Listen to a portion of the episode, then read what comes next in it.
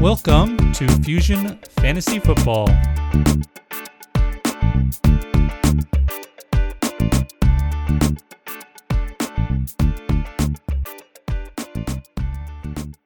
Welcome to next week tonight. No, it's not next week tonight. I'm just kidding. But it is next month tonight. Basically, I'm getting tired of all of the rehashing over rookie takes, and I had some thoughts on veteran NFL players, uh, maybe one or two rookies. Basically, a lot of things that I think we should be seeing um, ahead of time. A lot of realizations that we should have come to already by this time, but we aren't. Even we aren't learning from history, and we're caught up in the same thing we get caught up in every year, and we're missing out on a lot of good moves we could be making, a lot of things that we will see happen a month from now, and we will be reacting to, and we will either have lost out on a chance for value in dynasty leagues or we will overreact and uh, lose out value. You, you know what I'm saying, guys. Once we dig into it, you'll understand for sure. But first, I do want to talk about landing spots for the rookies, and this is going to transition into talking about veterans, like I said we would get into. Don't worry, don't worry.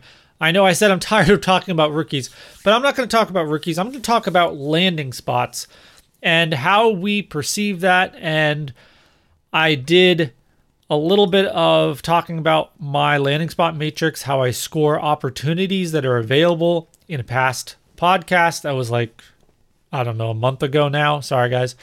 Um, it's going to be worth it, guys. It really is going to be worth it one of these stages. Some of the guys in the Fusion chat uh, have have seen some of the things um, it's basic stuff, but the things I'm learning are going to really be able to let me do some fun stuff here in the future. But back to landing spot matrix. I had Arizona on top and then Atlanta and Houston right behind them. Now, I admit Arizona is only scores on top if I say that the usage potential is a starter, which means they would have to draft a top rookie and put him ahead of James Conner and make James Conner just be that grinder um, support back. I don't think that's probably going to happen. So I did change their the, the scoring there to committee because even though I do think, as I said before, that it would open up for a starter in year two as far as this first rookie season, um, it's probably going to be committee. And so that puts Atlanta and Houston back on top. Arizona is still right there behind, along with the Bills, Bengals, Chiefs, and Seahawks. Again, teams you're not necessarily thinking about that need a running back, but that's not the point of the landing spot matrix. It's designed to talk about the opportunity, the value to a running back that does go there not predicting who will draft a running back early. And so Atlanta and Houston, a lot of people think, you know, I've heard a lot of people actually hoping Breece Hall goes to Atlanta and a lot of things. But another name I keep hearing talk about uh, is Houston. People keep talking about how bad it would be for a running back, any running back, let alone Breece Hall, to go to Houston Texans. And I'm not sure why people are that down on it. Like, obviously, they're a bad team, um, but they don't have a ton of talent on the roster. There's not any other running back, real running back competition. I don't understand what would be bad about that because, well, let's see. Let's let's review really quick. So Houston, as far as overall team rushing stat ranks, okay? Uh, the 28th most rush attempts, which is means not a lot, right? 420, I think. The 29th most rushing yards, the 29th worst yards per carry, or sorry, 29th best, which means you know, third worst, fourth worst. Uh, and the 30th 30th most rushing touchdowns. So that sounds really really bad, doesn't it? Okay. Um, but here's the thing. I lied. That wasn't Houston's rankings. Houston was worse than that. They were basically the worst across the board. But the rankings I just gave you, and you agree, are really bad. Not good at all. Um, that was the Steelers. I gave you the Steelers, the Pittsburgh Steelers rankings. Najee Harris was the running back three on the season as a rookie. Tell me that this is not an acceptable, comparable situation. Now, I do know, I, I do think the Steelers are one of those teams that are more apt to give a running back the kind of volume they gave to Najee Harris. And yes, I think Najee Harris was volume driven. But if Houston was not that far behind Pittsburgh with what they were rolling out there for running backs as a team, uh, and Rex Burkhead can score like 29 points, like the week 15 or something. Um, I've got to think that a good running back would get them up to the same level as a team offense rushing at least as the Steelers. So, and I don't know, I'm not saying, you know, the running back that goes to Houston's going to be running back three next year. I, I'm not saying that. I'm saying let's stop being so just reactionary and actually look at history and evidence and realize that it's not a bad position for a rookie to go to Houston. It's a great position. No competition, lots of junk time. Like, it's a great position for a rookie to go and just get lots of volume. And it doesn't have to be Najee Harris volume, but it needs to be better than Javonte Williams volume, right? And they just need to be more efficient than Najee Harris, right? Um, so when a running back, and whether it's Breece Hall, Kenneth Walker, even Isaiah Spiller, uh, goes to the Texans with high draft capital and people want to fade that, I'm telling you right now to be ready for that and to be ready to not buy into it and to accept the value that's going to be presented to you because of that situation. I'm telling you right now, because this is next month tonight. That's the whole point. Remember? Okay. Now, back to I told you we'll lead into the veterans. Um, so every year there's running backs that get pumped up to a ranking that is quite possibly the highest they will ever rank in the rest of their career. So Najee Harris, right? just had running back three. He's being pumped up.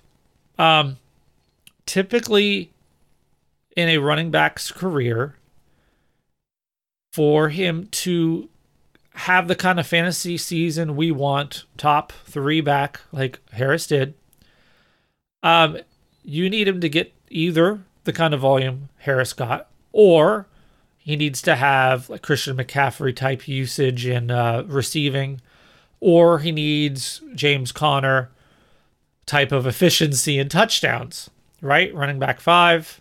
Uh, I, I, guess I should have said Ekeler for receiving to keep it consistent in uh, uh, 2021, or Jonathan Taylor kind of breakaway touchdowns and big yards, big plays. Um, Harris didn't have it at big plays, not at all. Um, I think 38 yards was his longest run or something. Um, so just not there not good yards per carry, doesn't not efficient. Um, very very much used in the passing game. Uh, will that continue to the same level? I highly doubt it. Uh, will his volume stay at the same level? Um, it could, but honestly, that's that's kind of dangerous. And I, I, think it would be very silly of them continue. They're going to just work him into the ground if they do that.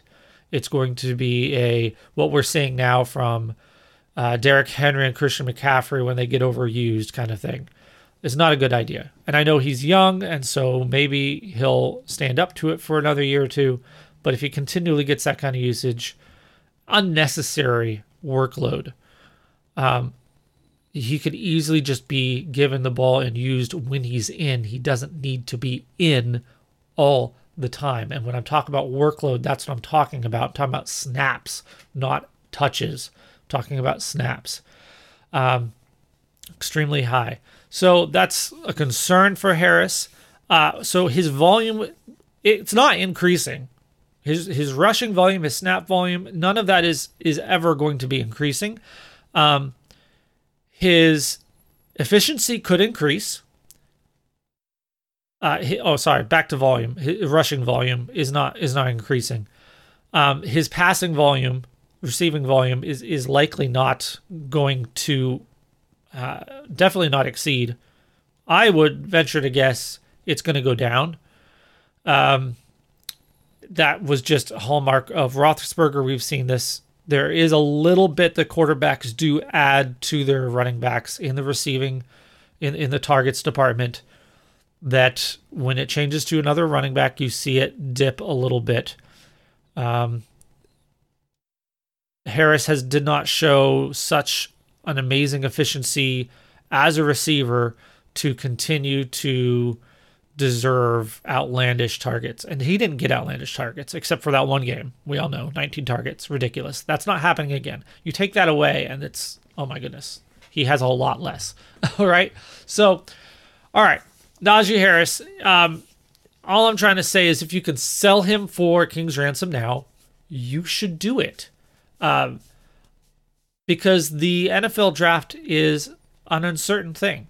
And so if you can get the top dollar for him now. Worst case, uh, best case scenario, um, for the Harris owner is nothing changes and you go into next season and he's getting that kind of volume. But once again, he's not going to be improving on last season. So if you can get a return based on last season's production, then you are securing his cost, his return now. And again, worst case, he, he just does it again, but most likely he's going to go down, and which means you wouldn't be able to secure that return on value now. I mean, you won't be able to return the same value then as you could now. All right, I probably said that very confusing. All I'm saying is do it now before something happens. When a player is at the peak, here's just an overall altruism, not altruism. I'll have to think of the actual word I mean in a minute. But overall saying, which is when a player is at the peak, whether it's a wide receiver one, running back one, whatever, um, except for a few real cases where it's justifiable to keep them there um, you should be selling, you should be cashing in. And so you should go ahead and cash out on Najee Harris. The other one I mentioned as well before, just briefly, because he's a player who did well with just shared volume, Javonte Williams. And everyone's all excited about Najee Harris and Javonte Williams year two, and excited that Javonte Williams did so well with such little volume and yet was only, you know, this much behind Najee Harris even. Um, the problem there is they're assuming that Javonte Williams is now suddenly going to be getting a full workhorse workload. That's typically not been the Broncos' MO. That's not how they've done things. And just because Melvin Gordon hasn't signed with them yet, or they haven't drafted another running back yet, doesn't mean one of those things is not going to happen, and it's going to happen. You need to sell Javonte Williams now. I told you this over a month ago. You need to sell him for top five running back now because he won't ever be a top five running back again. He's never getting that kind of volume. The team isn't doing it. He's not.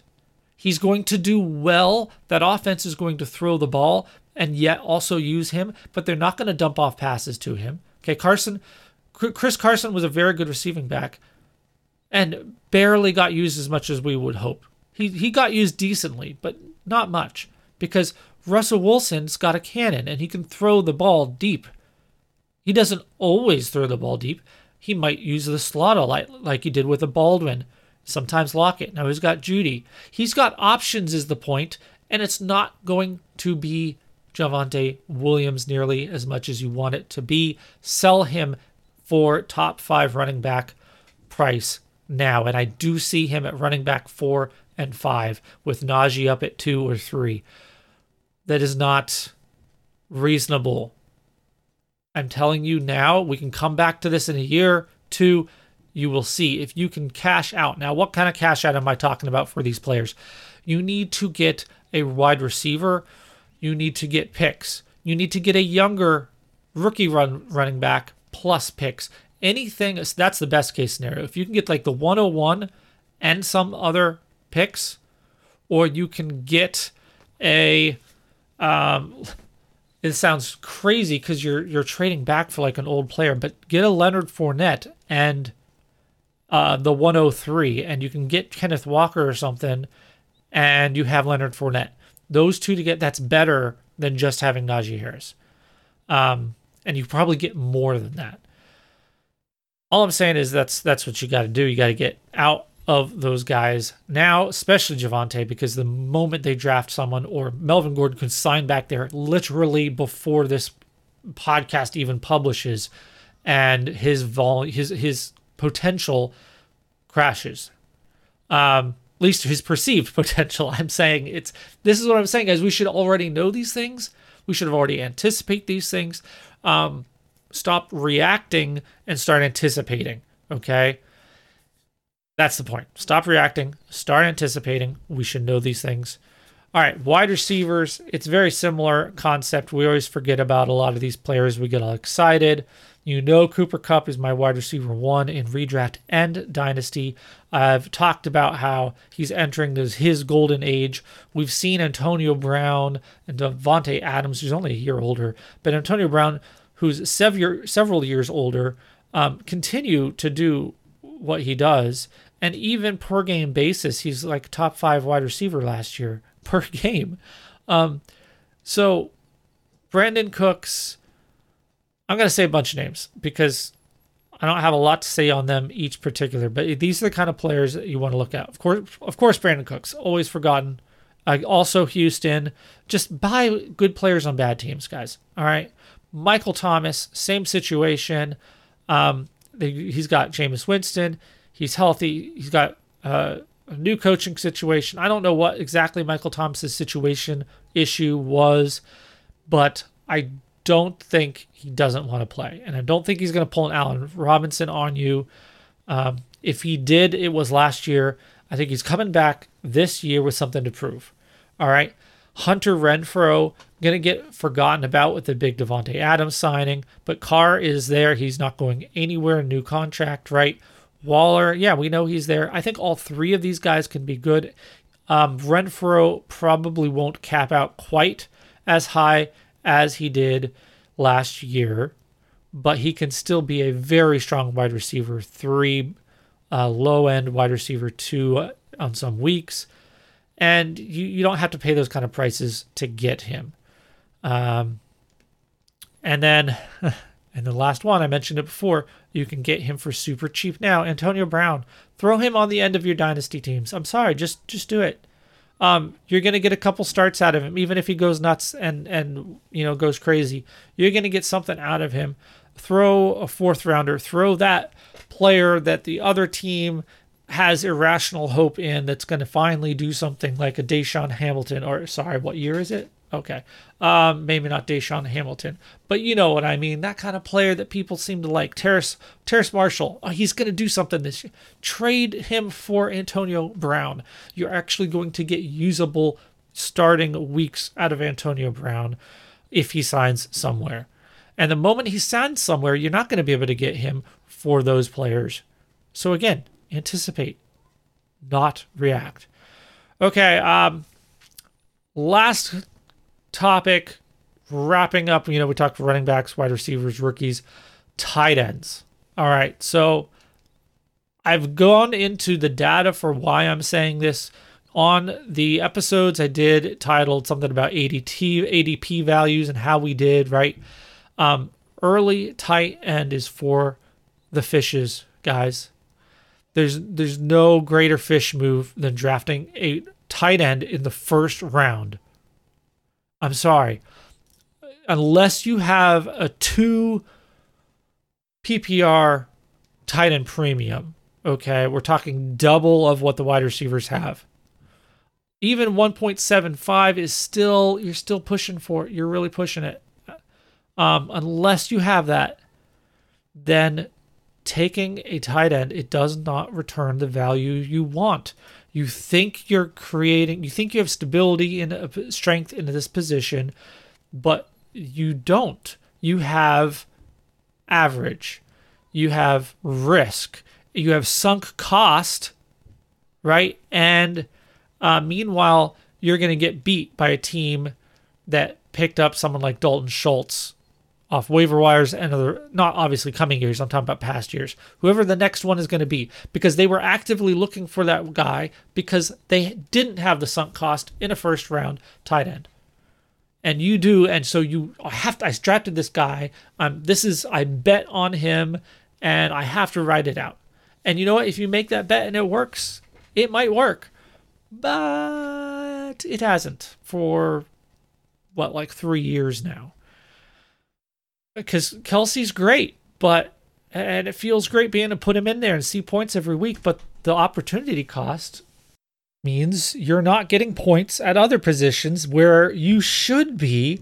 And the difference between that high value wide receiver running back, the difference in the points that your bad running back is scoring versus the one you could have had is what I mean.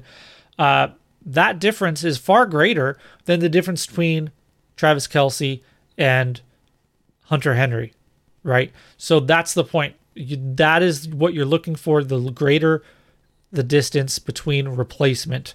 And when you go for a top tight end, the drop to his possible replacement is far less than the drop between the wide receiver running back you could have had and the replacement that you're stuck with starting now instead and it, it doesn't cut it. And it's a fish move. Stop doing it. Again, I've gone into the data of why in the last year and so on. But I keep seeing it. I don't care if it's I don't care if it's Kyle Pitts or not, guys. It still doesn't help. Fight me about it. Come on, you come on the podcast, and if you if you think you got data, if, if you think you can prove it, come on the podcast and prove to me that tight end early tight ends actually help you win. They don't. Fake football fight me. Bring it on. All right, guys. Hope you enjoyed the show. Hope you're selling your running backs um, that are overvalued, young guys. Um, I forgot to mention when I was talking about that. If you're, I talk about history, right? So think of like Miles Sanders, and he was only like running back 10 value at tops. And we were saying, sell him. He just had a crazy receiving year because they didn't have anyone else to throw to. Um, it's very similar situation with Najee Harris and even Javonte, where like it's not going to get better. This is the best cash out now. I can't emphasize that enough. Have a good day, guys. Have a good week, a good month. Uh, hope you enjoy your drafts. I should have something out more about rookies and rookie ranks pre draft before the NFL draft. I will try and do that. See you next time, guys. Have a good night.